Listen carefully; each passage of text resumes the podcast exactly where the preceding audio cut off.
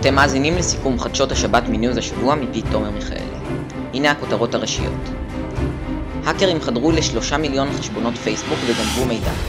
בין הפרטים שלהם היו חשופים ההאקרים, מספר טלפון ומייל, מצב משפחתי, דת, עיר מגורים, תאריך לידה, עבודה, סוג המכשיר של המשתמש, רשימת חברים ועוד. פייסבוק תשלח הודעות אישיות לכל מי שחשבונו נפגע כתוצאה מפרצת האבטחה. מהומות בגבול עזה בהפגנות אמש השתתפו כ-15 אלף איש שהבעירו צמיגים ויידו אבנים.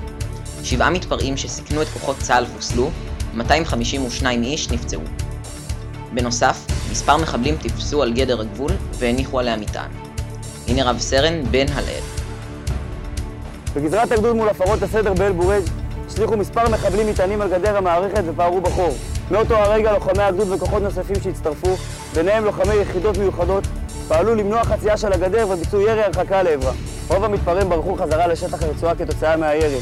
תוך כדי המנוסה שלהם, חזרה לשטח הרצועה מתקבל דיווח מתצפיתניות, לפיו אחד המחבלים נשאר בשטח ישראל ממש ממש מתחת לאיפה שאנחנו נמצאים. לוחם שהיה בקרבת הנקודה החשודה, זיהה את המחבל שהתקרב אליו עם סכין. לוחמי ומפקדי הגדוד ימשיכו לפעול במקצועיות ובנחישות ככל שיידרש. זאת על מנת להכריע בכל מגע שיהיה עם האויב. להבטיח את ביטחונם של תושבי מדינת ישראל בכלל ותושבי עוטף עזה בפרט. ולמנוע כל פגיעה בביטחון המדינה ובריבונותה. טרור הבלונים מטען חבלה שהוסתר בתוך קרטון וחובר לבלונים, אותר הבוקר במושב בשטח המועצה האזורית אשכול. חבלן הוזעק למקום ונטרל את המטען. במהלך השבת הוצתו מעל 12 שרפות בעוטף עזה כתוצאה מבלוני תבערה. כותרות נוספות גבר כבן 70 טבע הבוקר למוות בחוף סירונית בנתניה.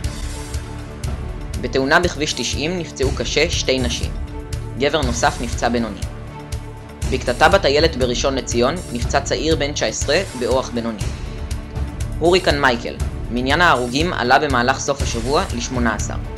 עדיין ישנם מנותקי קשר ונעדרים רבים. התחזית מחר צפויה עלייה קלה בטמפרטורות ברחבי הארץ.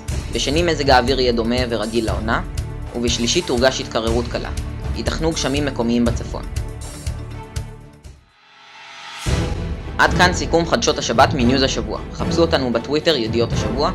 שבוע טוב.